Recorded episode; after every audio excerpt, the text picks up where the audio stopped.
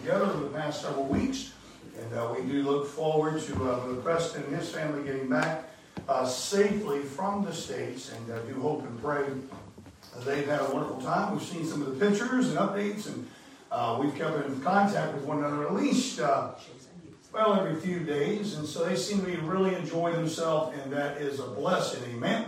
And uh, so I want to get into a lesson tonight. Uh, on some of the uh, topics that we have talked spoke, spoken about over the past uh, few weeks, uh, except for last week. And uh, really, truly, I want to do an introduction and an overview of the book of Revelation tonight.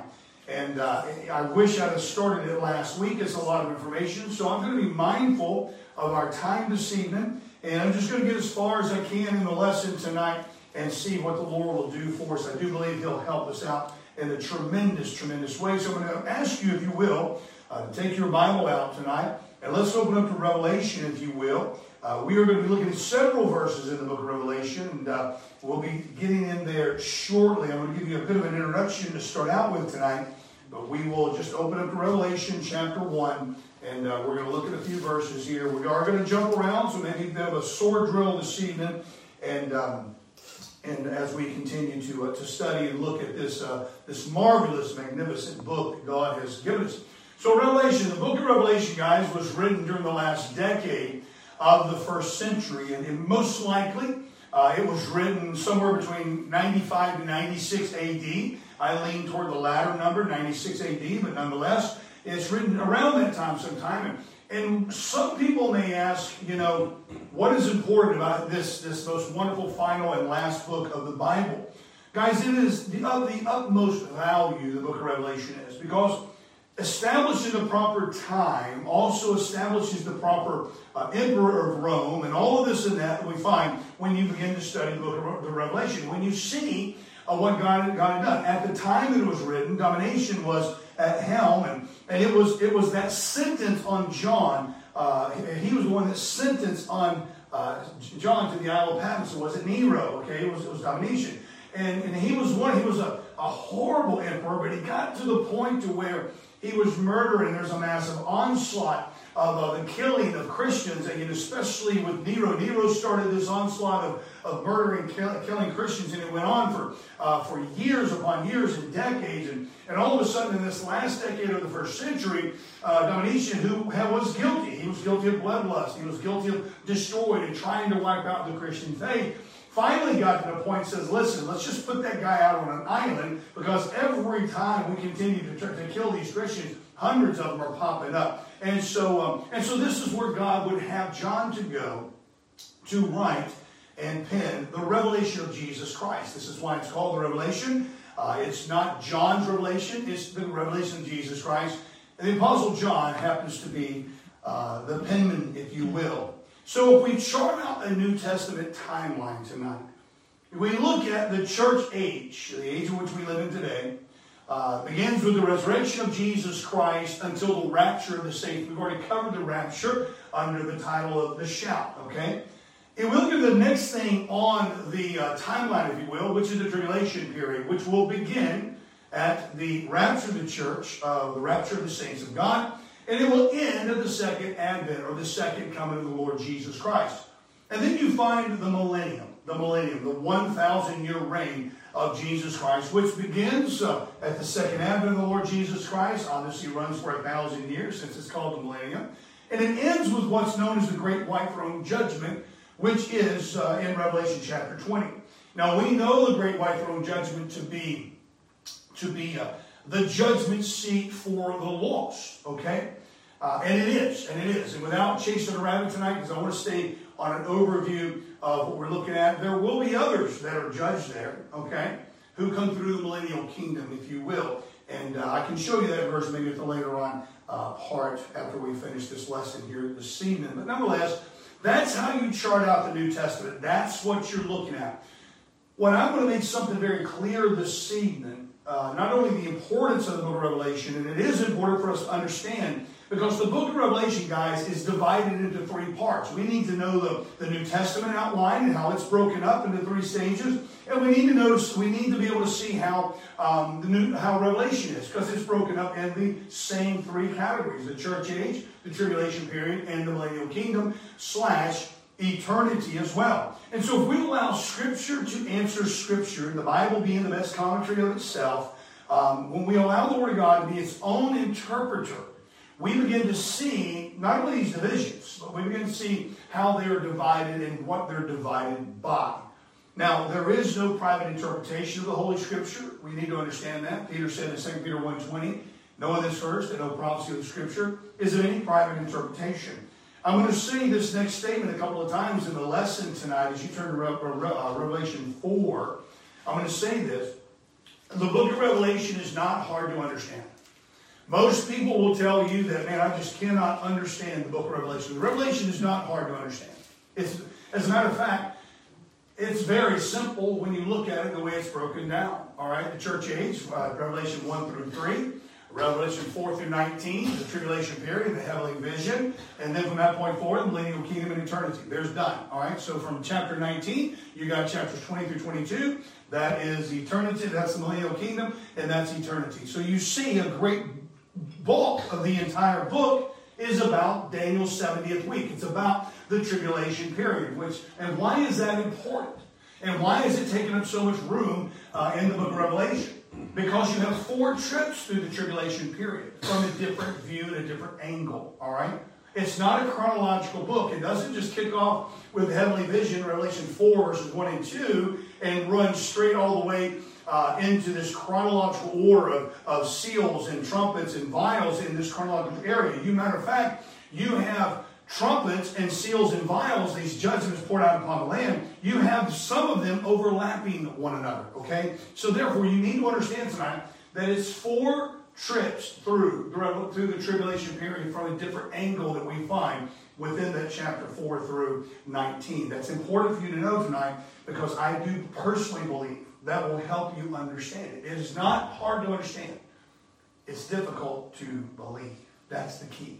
So if you get your belief in order, if you just believe the Bible for what it says and not worry about what it means, you'll find out that you'll be able to properly and dispensationally apply things where they belong and remove them where they do not belong. So the three divisions of Revelation are broken up, or divided, if you will, by two main events in the Bible.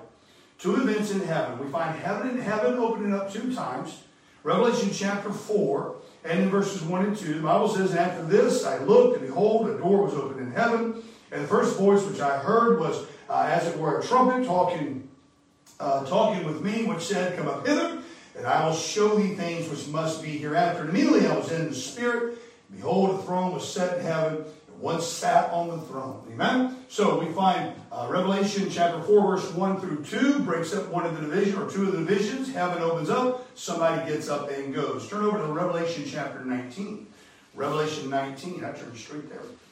So now we find not only the first two are divided, now, now the second portion and the third portion of Revelation is broken up by heaven opened up again, but this time instead of someone coming up, someone is coming down. Revelation nineteen and verse eleven. Revelation nineteen and verse eleven, the Bible says, "And I saw heaven opened. Behold, a white horse, and he that sat upon him was called Faithful and True, and it was and in righteousness he doth judge and make war." We know that's the Lord Jesus Christ, and we clearly understand that is his second advent to come and set up his kingdom to rule and reign on the earth for a thousand years. So the divisions of Revelation, guys, are broken up into three areas. Let's go back to Revelation chapter one. Revelation chapter one tonight. So they're broken up into these three parts, these three divisions, if you will. And we see these three divisions in chapter one, verse nineteen. Verse nineteen. The Bible says here, "Write the things which thou hast seen." That's division number one. "And the things which are." That's division number two. "And the things which shall be hereafter." That is number three. The things that have, thou hast seen, the things which are, and the things which shall be hereafter. So these divisions, guys, are written so the reader, us, can figure out the past, the present, and the future by applying the context of the verses and applying them where and most importantly, very carefully, listen here, when they are to go, when they're happening and what's going on at the time. The key here, this is the key, and it is also the reason why there's so many problems in understanding the book, because people are reading it from a viewpoint that is incorrect. So we need to understand, we need to apply the context of the verses, we need to apply them within, within one of those three divisions, and we need to understand where and when they go. Again, I've said it before, Revelation is not difficult to understand. It's simply hard to believe. If we get our belief in order, the rest will follow. So in order to properly apply these three divisions, guys, uh, we need to understand the past, present, and the future according to the writings of the Scripture. So we need to understand what present, if you will, okay, what present the Scriptures are being penned, that when they're being penned. And that is to say, where is John when he penned the revelation of Jesus Christ? Well, historically, we understand that John is, uh, is on the Isle of Patmos, okay, in uh, the final decade of the first century. So if you were to chart out the book of Revelation and you were to use, uh, say, a ruler, okay, you had twelve dashes on that ruler, and let's just say each dash is, a, is an inch, okay, or uh, you can use centimeters if you'd like, it would be a smaller ruler, but let's just say it's an inch. That latter portion, that ninety-six A D, when John's physically on the Isle of Patmos, will be about the two-inch mark. All right, so you have twelve inches, twelve dashes on your on your uh, on your paper. You would put that on the two-inch mark. But understand, what did the Bible say? What do we read about it? The Bible tells us that he was in spirit on the Lord's day. Yeah, on the Lord's day. Now, I've actually read when I was a younger Christian. I actually read some men's uh, uh, uh, commentaries on that particular verse, and I've actually seen where men said that he was he was actually he was Sunday when he wrote when he penned the, the, the Lord penned the book of Revelation. And guys, I understand that may sound nice, but the Lord's Day has and always will be the second advent of Jesus Christ. Always will be. It's never going to be anything other than that right there.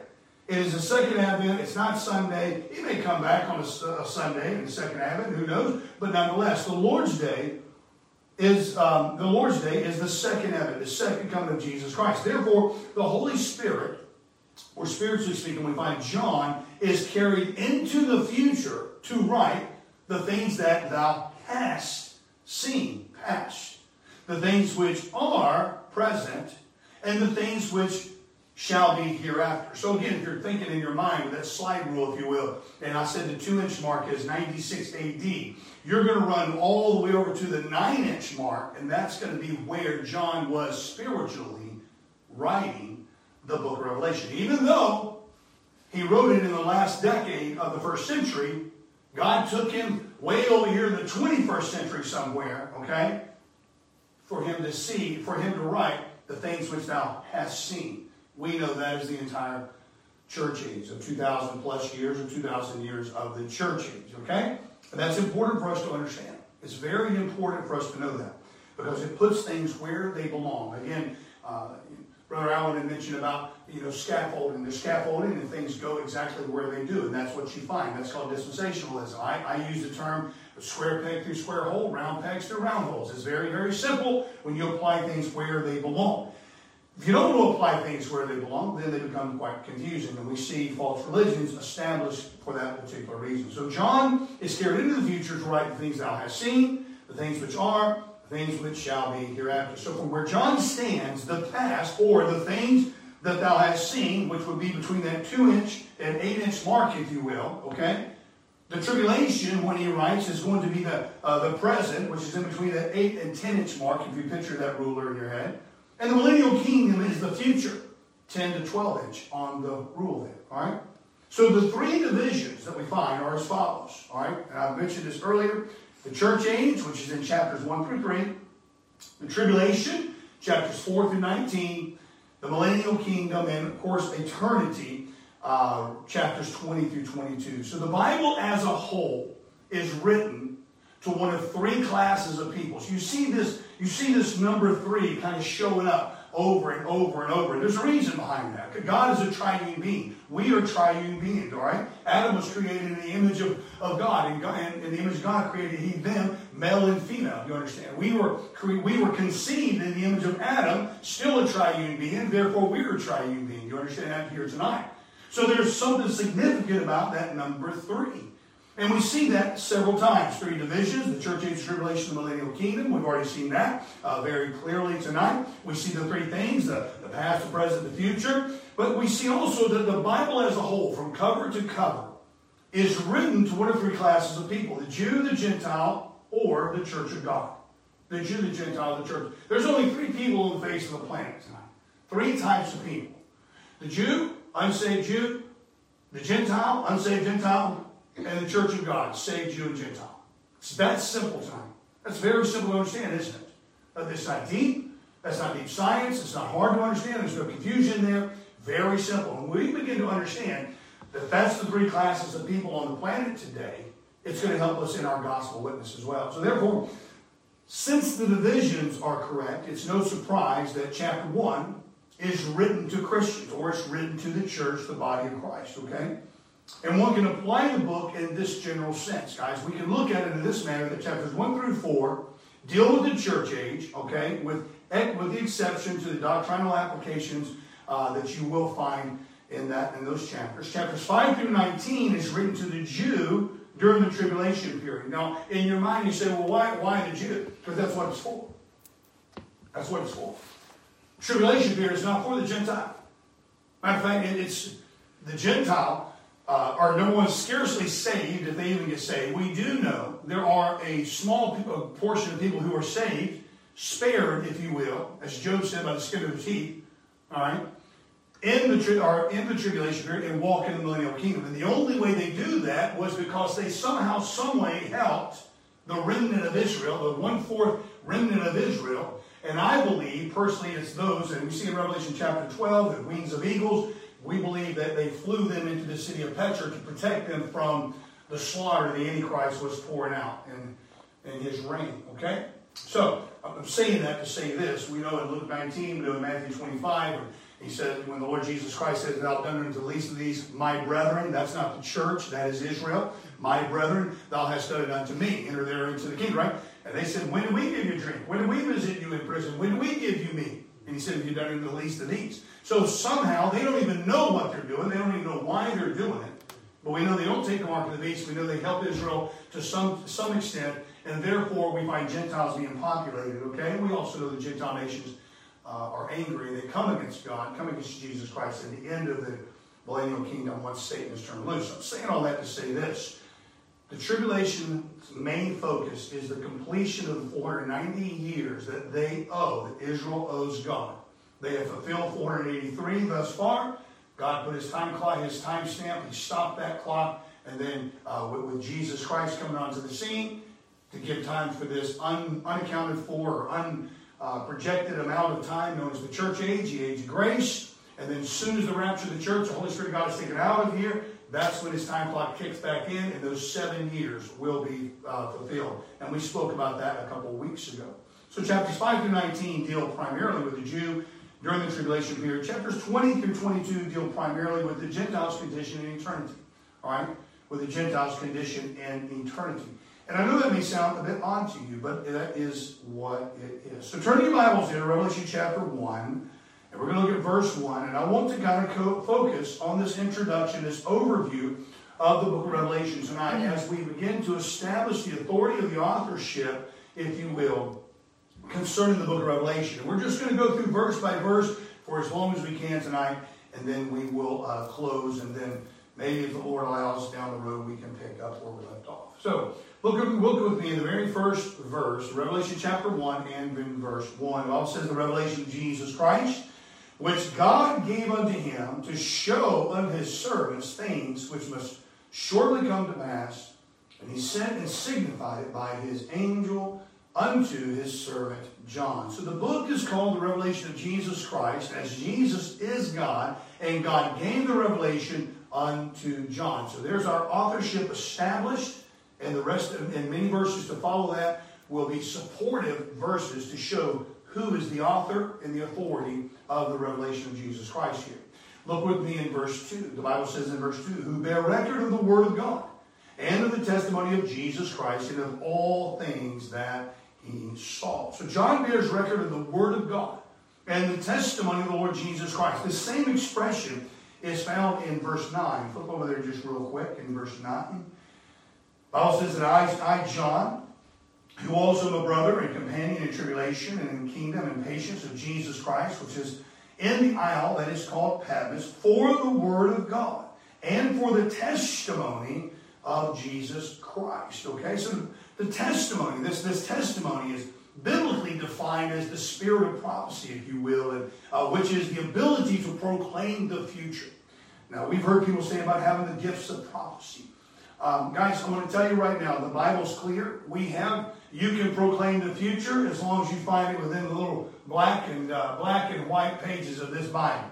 If you try to proclaim anything outside of this book right here, you've already stepped out in what's called extra revelation, and that is not for today. God's finished this book. It's perfect. You're not going to get anything from God that is not confined to this book. And that probably rubbed some people wrong, and that's fine. I still go back to what Billy Sunday said. They accused him of always stroking the cat backwards. He said, turn the cat around, all right? And that's what you got to do. You've got to follow in line with the Holy Scriptures, okay? So we know the Word of God is infallible, because the prophetical elements distinguish it so.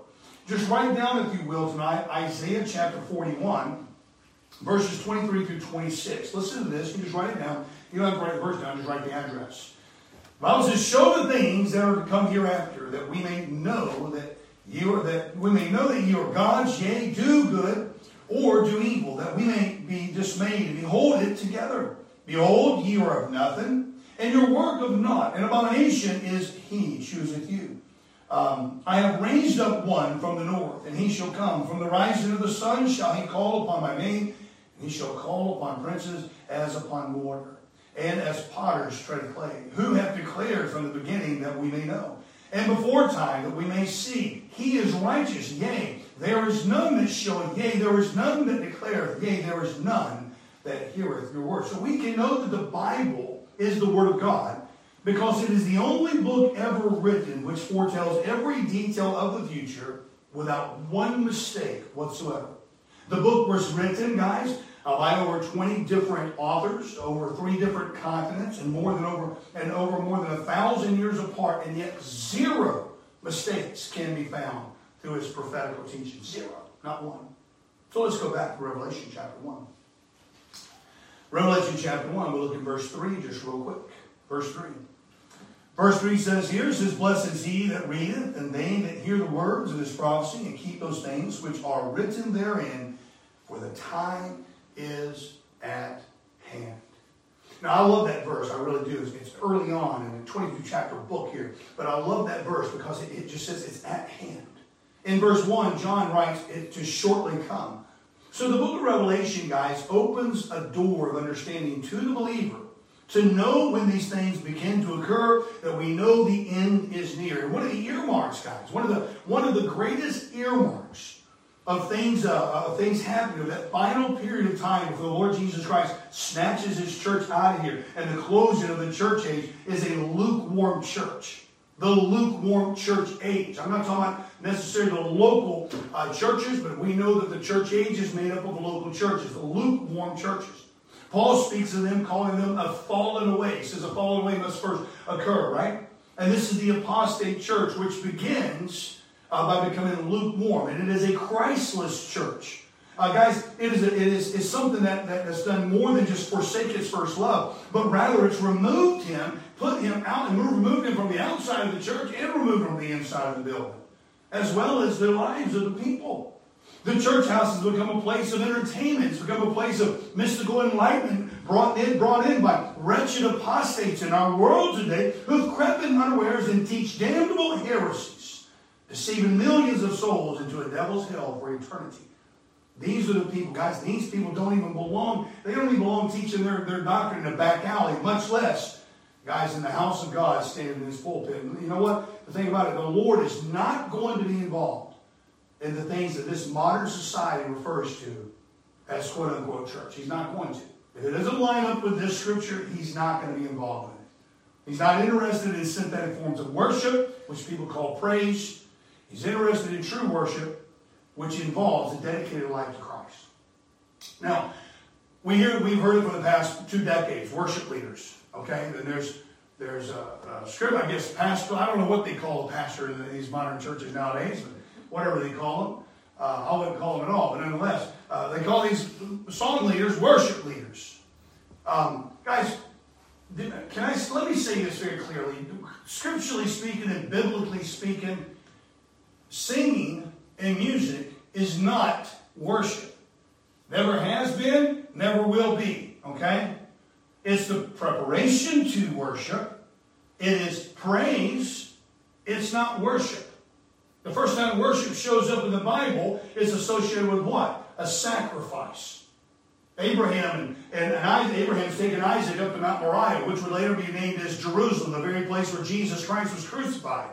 And he says, uh, he goes, I see the fire, I see the wood, where's the lamb? And Abraham says, God shall provide himself a lamb. But that first time the word worship shows up, uh, um, I, um, Abraham and Isaac are, are walking along the way there. They're with the servants. And he said, tarry ye here with the ass. I and the lad will go yonder and what? And worship. He was planning a sacrifice. He was planning to sacrifice Isaac to show that there was nothing between him and God. But Abraham's faith was so great. He says, I and the Lamb will go yonder and worship and come again unto thee. He knew that if he sacrificed God's son, but he all, I mean, sacrificed Isaac, he knew that God had given the covenant passed down to Isaac that God was good enough himself, amen, to resurrect him right back. And praise God, when he halted his hand, I believe at the same time they were walking up that Mount Moriah, there was a ram walking up on the other side, got caught in the thicket, and just like Abraham said, God shall provide himself a lamb, amen. Thousands of years later, Jesus Christ in the same location is crucified for the death, for, for the, the sins of all mankind. That was what that was a foreshadow. Say all that to say this. Jesus Christ, our Lord, our Savior, is not interested in really and truly how loud we can sing or how great we can play the banjo or the guitar. He's not interested. He's not interested. You can do that all day long if you want to. If your heart is not close to him, it is not preparing for worship if there is no worship involved. And unfortunately, the greatest earmark that we're finding today, what we're finding today is a lukewarm church, the apostate church, this final church age, the Laodicean church age, of which we'll cover here in just a moment. We're finding that they have apostatized. They've fallen away from the scriptural truth. I could spend the next hour up here on and just quote things that people have said to me that they believe to be true, that they heard from a pulpit somewhere, that is nothing more than damnable heresies, nothing more than mockery of what Jesus Christ has done. And that's an earmark of where we are today in this world, of where we are in the timeline, if you will, on that twelve-inch ruler that you may have in mind. Look at verse four there, Revelation chapter one. And I'm watching my time here. Revelation chapter one. And look there, verse four. The Bible says, John, to the seven churches which are in Asia, grace be unto you and peace from him which is and which was and which is to come. And for the seven spirits which are before his throne. Before his throne. Now the number seven, guys, occurs many times in the Bible. We have here, that we just read about the seven churches, seven spirits. In verse twenty, we see the seven stars, the seven golden candlesticks, and the seven churches again. In the final chapter of the book of Revelation, we find, we find a, a phrase, this book. All right, the phrase, this book, in the final chapter occurs seven times. That phrase, this book. In Revelation alone, there are the seven churches, seven candlesticks, seven stars, seven angels, seven vials, seven trumpets, seven seals, and seven um, seven uh, personages. Seven is God's number of completion. It is his number of perfection. And the book of Revelation is God's final book of the Bible, written more than thirty years after any other writing of Scripture. And it was the final Holy Scripture to be written. You see, First Corinthians chapter thirteen tells us this in verses nine through eleven. For we know in part. Now think about when Paul's writing this, okay? For we know in part, and we prophesy in part. But when that which is perfect is come, then that which is in part shall be done away with, or done away. He goes on to say, when I was a child, I spake as a child, I stood as a child, I thought as a child, but when I became a man, I put away childish things. That which is perfect, First Corinthians chapter thirteen and verse uh, nine and ten, that is the word of God. That which is perfect. The completed word. It's not a reference to Jesus Christ. Can anybody tell me why it's not a reference to Jesus Christ when Paul writes to the Corinthian church? All right? Well, because Jesus Christ had already come and died and was buried and rose again. Amen. It's very simple. See, it's common sense tonight if you just believe. He's already came there. And sure, at the rapture, we're going to have the mind of Christ. We understand that. This flesh will be transformed to have a glorified body as Christ. We see that in verse twelve of First Corinthians thirteen. Uh, we understand that. Uh, and we, we understand it's referring to a heavenly time, to be known as we are known. But that which is perfect is the Word of God. And it is not, um, and there is not a man or a woman on the planet tonight who has the right to correct what is written here in the Bible. Anybody, I'll tell you what, one mark, I believe, of a false teacher is when someone makes this comment, a better translation is, and then you fill in the blank. You don't have the right to say a better translation is. You don't have the right to say a better word is. You're not God. You don't have the mind of God. You're not all-powerful, all-knowing, all-present. We don't have the right to say that. You stand in, in, in, in, in, the, in the danger of correcting God's word? Are you kidding me? No, sir. It will answer itself, and it will stand alone. Our job is to believe it. Not figure it out. Believe it. Look at verse five with me. We'll cover a couple more verses, and uh, and we'll shut her down for tonight. I wanted there's one place that I really wanted to get to. Maybe we'll be able to, and then we'll we'll close. Verse five tells us here. It says, "And from and from Jesus Christ, who is the faithful witness, and the first born, uh, first begotten of the dead, and the prince of the kings of the earth, unto him that loved us and washed us from our sins in his own blood." Jesus Christ, uh, guys, was a prophet on the earth. We understand that. And, and as a prophet, he died. He is a prince in heaven. And one day he'll come back. He'll be a king. All right? It's, it's very clear. He has a threefold position, he does. But as for now, he is our high priest, according to Hebrews chapter three, verses one through two, who shed his blood as a prophet, Hebrews chapter ten, verses eight through twelve. You can write those down, study those out on your own time. And mind you, it was shed once, and it was shed for all. What a blessing that is. Look at verse six with me. Verse six. The Bible says, And, and hath made us kings and priests unto God and his Father. To him be glory and dominion forever and ever. Amen. What a blessing. The Lord has made us, who are saved, born again in the blood of Christ, a priest in the age in which we live now. A royal priesthood, okay? That's very important for us to understand. One day he will make us kings in the ages to come. We understand that. That kingdom, that kingship uh, will be on a, a regenerated, cleansed, and purified earth. And that will be during that millennial kingdom. Revelation chapter five gives us a picture of this. Revelation chapter five, verses nine through ten. It says, And they sung a new song, saying, Thou art worthy to take the book and to open the seals thereof. For thou wast slain and hast redeemed us, uh, redeemed us to God uh, by thy blood out of every kindred and tongue and people and nation. For thou hast made us unto our God kings and priests. We shall reign on this earth. So we understand it. All right? That's not now. That's not today. We're not building or working for that to come in. That's going to come in in his own power. Amen? So verse seven, just real quick for me tonight. Verse seven, Behold, he cometh with clouds. And every eye shall see him, and they also which pierced him, and all kindreds of the earth shall wail because of him. Even so, amen. This will be about that ten-inch mark, if you will, if you're still using that ruler in your mind. This is a reference to the second advent of Jesus Christ, not the rapture of the church, second advent. Every eye does not see the Lord Jesus Christ at the rapture, the snatching away of the church. As a matter of fact, uh, they're only going to hear the sound of the thunder, and that's it, at best. First Corinthians fifteen, Paul states that this is a mystery. Uh, it, it's not an outward visible appearing of the Lord Jesus Christ, but he is appearing in the air, as we read in First Thessalonians chapter four. We understand that very clearly. This event occurs so quick, flash of the lightning, and a massive clap of thunder, done and dusted before one can even think about it. That quick, okay? Matter of fact, that was slow compared to how it's going to happen. Uh, physicists physicists uh, factor that it, it happens in a planet of time, which is zero point one to the negative forty-fifth power. All right, the amount of time it takes for light to refract in your eye tonight is how quick the rapture is going to happen. Okay? All right, very clear, very easy tonight to understand that. Verse eight, we see this authorship, this authority given yet again. Verse eight says, I am Alpha and Omega, the beginning and the ending, saith the Lord, which is and which was and which is to come, the Almighty. This is the Lord Jesus Christ saying and speaking of himself, saying that he is the beginning and he is the ending. Alpha is the first letter of the Greek alphabet. Omega is the final. The Lord Jesus Christ said, I am the first, I am the last, and I am everything in between. He is every letter between first and last. Therefore, he is every word printed from start to finish. He is everything from cover to cover. The Bible says, which is, that's when he was, the, he is now a priest, which was, he was yet a prophet, which, and which um, is to come. That is when he will be king. Do you understand? He is the Almighty God, the first and the last.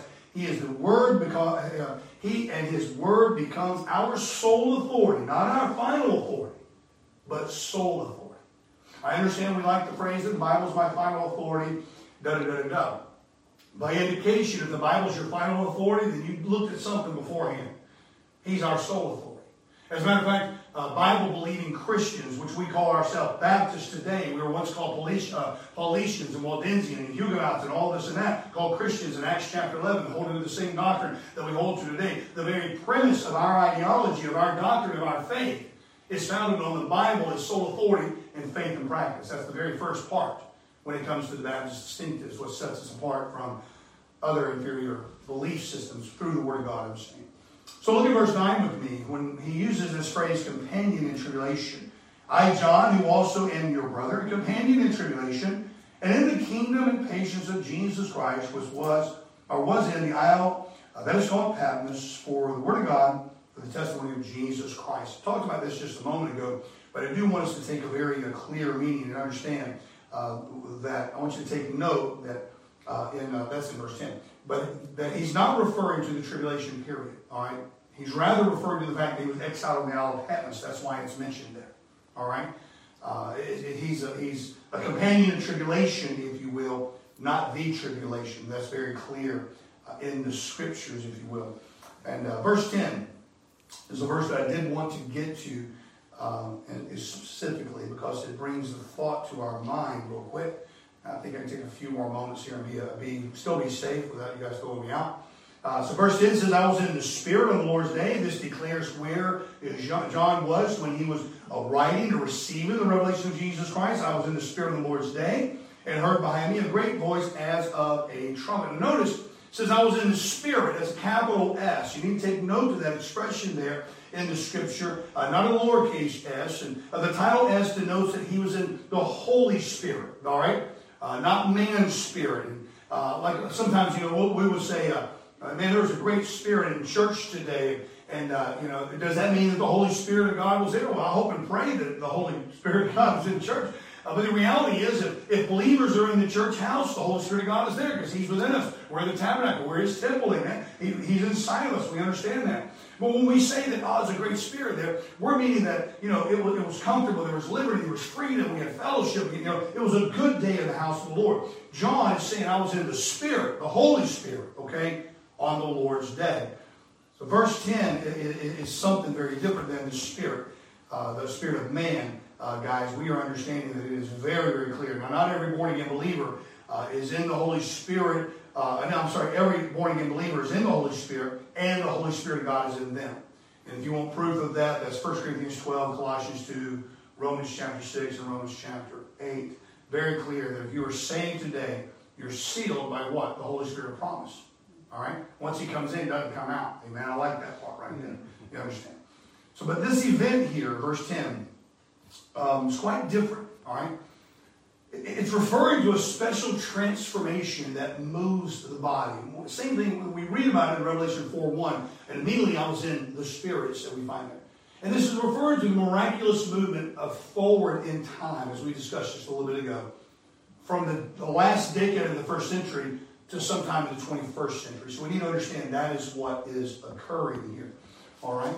So look with me in verse eleven. Verse eleven, and uh, we'll uh, we'll get into this thing, and uh, we'll finish up here in just a second. There's one area where I wanted to see if I can close out tonight, and I'm going to look and see where we are. Okay, so we'll get into that in just a minute. Verse eleven, uh, the Bible says, saying, I am Alpha and Omega, the first and the last.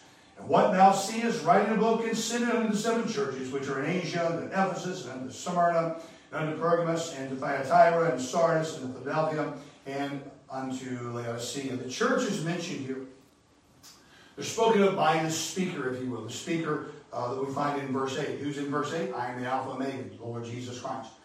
So concerning these churches which are located in Asia, we, we know it as Asia Minor. Otherwise, uh, known as the Near East, um, as opposed to, say, China and India, et cetera, like that. The present location of Asia Minor would be like Turkey and that area right there, okay? And so these are seven literal churches, most of which were established uh, by the Apostle Paul, uh, either directly or indirectly. These seven churches differ in names, and each one of them are representative to a particular period in church history. We call them church ages. There are seven church ages, okay? We, you cannot miss this. If you miss this point here, from this, when you study the book of Revelation, you are thrown off completely, all right? When you look at chapters two through three, as he goes through these seven churches, that is referring to a church age, all right? Uh, even though these are literal churches that he's speaking of. So we understand that uh, Ephesus means fully purposed. Fully purposed is what it means. And Smyrna means myrrh. It's that frankincense, if you will, and incense. Um, incense, I should mean, uh, of, of myrrh, uh, myrrh. Now, Smyrna, that myrrh uh, would be bitter to the taste, but if you were to crush myrrh, it sends forth a, a sweet-smelling savor. Why is that important? Because Smyrna was, no, was, the, was the, the period of time where the church was most persecuted, from A D two hundred to three twenty-five, where we know there were ten Roman persecutions. Millions of Christians were destroyed. And uh, it ended in three twenty-five A D, and then, of course, we find the new one, the next one, Pergamos, which means marriage. Now, what is important about that for us to understand is that from two hundred A D to three twenty-five A D, you have this onslaught of these ten Roman uh, persecutions against the Church of God. And then in three thirteen A D, you had an emperor by the name of Constantine come to charge. And he continued this onslaught. He continued this persecution. He continued to try to wipe Christians out. And every time, again, just like under uh, Domitian, you find that every time he would kill one, a hundred would pop up. And, and he just could not get rid of them.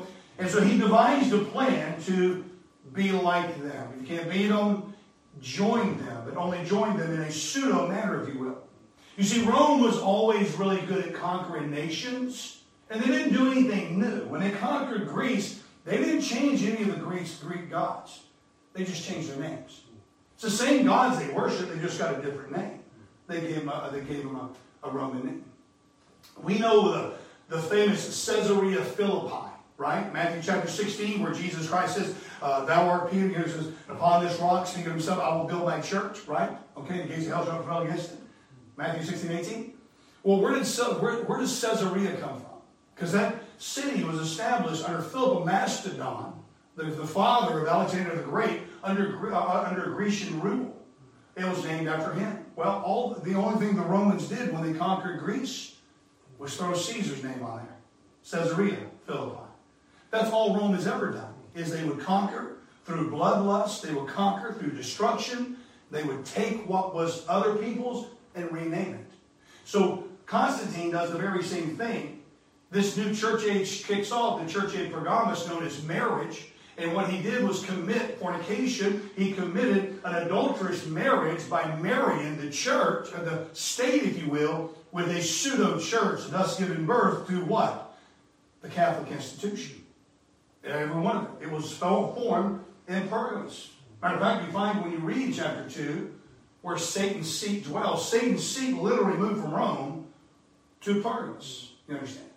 And in three twenty-five A D, or three twenty-seven A D, he says, you know what? We can't beat them.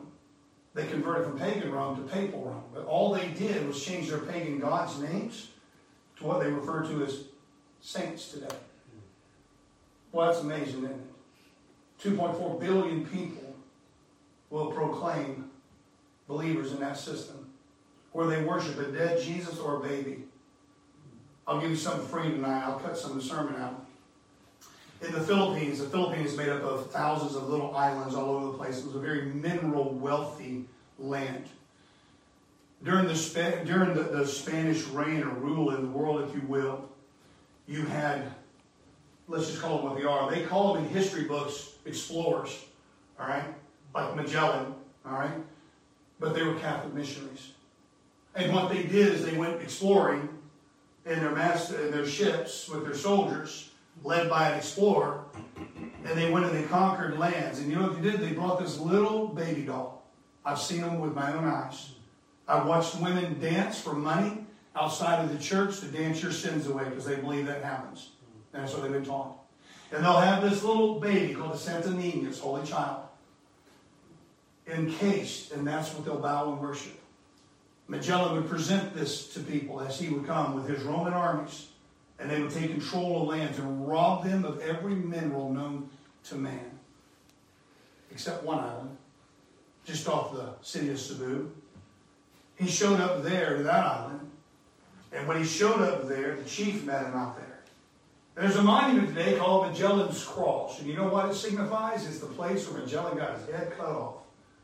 Now, they may have been pagans, but they knew exactly what the Romans were. They knew about the Romans, the, the Roman Catholic institution. They knew what it was. They said, we'll have none of your God here. We'll have none of your baby. We'll have none of you here today. And the chief cut Magellan's head off right then and there. They refused to accept that Santinianus. But thousands and millions of people today are enslaved by a doctrine that was began just by an emperor who said, look, we got to take a step back. We'll stop the persecution on the outside. And what will we do? We're going to make it look like we joined them. We're going to invite all, all the people in. They can keep their pagan festivals, and we're going to give them Christian names, right? Matter of fact, we have one coming up here in about a week now, don't we? Usually the ceremony of Swaheen, we know that, don't we? Uh, there was one particular day, it was called All Souls' Day, when they would perform necromancy. They would pray unto the dead, to the dead relatives, and they would pray to them, right? And there was a day before that All Souls' Day, it was called All Hallows' Eve, Eve as we know it as Halloween today. Catholic Church stepped in, they changed it from All Souls' Day to All Saints' Day. How foolish do you have to be to think that a man dressed up in a dress has the ability to forgive sins, the ability to saint someone? Do you know who gave me my sainthood? My Lord Jesus Christ on the cross of Calvary. When he shed his blood for me, when my God stepped down from the realm of eternity and took off his royal robes in heaven and rubbed on the, the, the, the robes of flesh to live thirty-three and a half years to suffer and to die for me personally. That's how I became a saint. Not because some pervert said that I was. Mm. And especially not after I died. That's another, my goodness, I guess the two good things you get when you die is you get saint, sainted and you get the stamp made after you, right? One of the two. So anyway, I said all that to make this point, guys. That's that third church age. It ran from two hundred A D to three twenty-five A D. I mean, sorry, three twenty-five A D to five hundred A D, which is the third church age of Pergamos. You have Thyatira, which is known as the odor of affliction. So Smyrna and Thyatira were the two persecuted churches we know of. Sardis is the red ones. Philadelphia, the church of brotherly love. The only two church ages that Jesus Christ did not rebuke would be Smyrna, the sacrificing, the suffering church, and Philadelphia, the church of brotherly love, which ended in around nineteen hundred and nineteen oh one, giving birth to the final church age, the church age of Laodicea. Now, I've been preaching this, guys, for twenty-six, twenty-seven years. And I, I, look, I saw back then oh, exactly what my pastor taught me that Laodicea means. I never in my life could have fathomed what I'm seeing today at fifty-one years old of what it means. Rights of the people. The final church age in this world is earmarked by the rights of the people. Guys, it is a time where God is robbed of his authority he, and, and taken upon uh, uh, man and become an authority unto themselves. It is a reflection of the time when Israel had no king and refused to allow God to be to rule in their life. We read it two times in Judges seven, in Judges, Judges seventeen six, and in those days there was no king in Israel, but every man did that which was right in his own eyes. Same thing in Judges twenty-one, verse twenty-five. And in those days there was no king of Israel, every man did what was right in his own eyes. So in closing tonight on this portion, if there's ever been a time when we see more rights of the people, it's today. Children are given the right to call themselves whatever they want, okay? And you're not supposed to tell them differently. If little Johnny wakes up uh, tomorrow morning and he decides he wants to be a Julie, you'll get yourself in trouble. There's some places you'll go to jail for telling him, no, sir, you're born a boy, you're a boy. You know, the N H S came out and made a great statement the other day. They said, I believe, we believe that most children who want to have this uh, uh, this surgery, this reassignment surgery, they, he, the N H S themselves said, we believe it's just a phase. And it is. It is. Children are given the right to call themselves whatever they want to. There are groups of people today who identify themselves as animals. And guys, they can be whatever gender they want. The education system is prepared and teaching pure perversion to children, and it's an absolute atrocity. You know what the government says? It's our right to do so. This new curriculum wasn't even put up for a vote. It just happened. I'm not going to get on that bandwagon. I'm not going to get on that soapbox any time. But we live in the final church. And go, why do I? Why? Why, bring, why teach on all this for forty some odd minutes tonight? Why bring this to the table? Number one, it's the closing book of the Bible, and it's very simple to understand when you put things where they belong. Number two, we're seeing right now very clearly that the days are short. And we've been saying it. Those of you who've got gray hair or no hair and been saved that long, you know. We've been saying this for years, haven't we? Yeah, we thought. I thought the Lord. What was that old book? eighty-eight Reasons Why Jesus Come Back in nineteen eighty-eight. You know. I wasn't even saved in eighty-eight. Praise God. I'm glad he didn't come back. Amen. So, should you please take the message?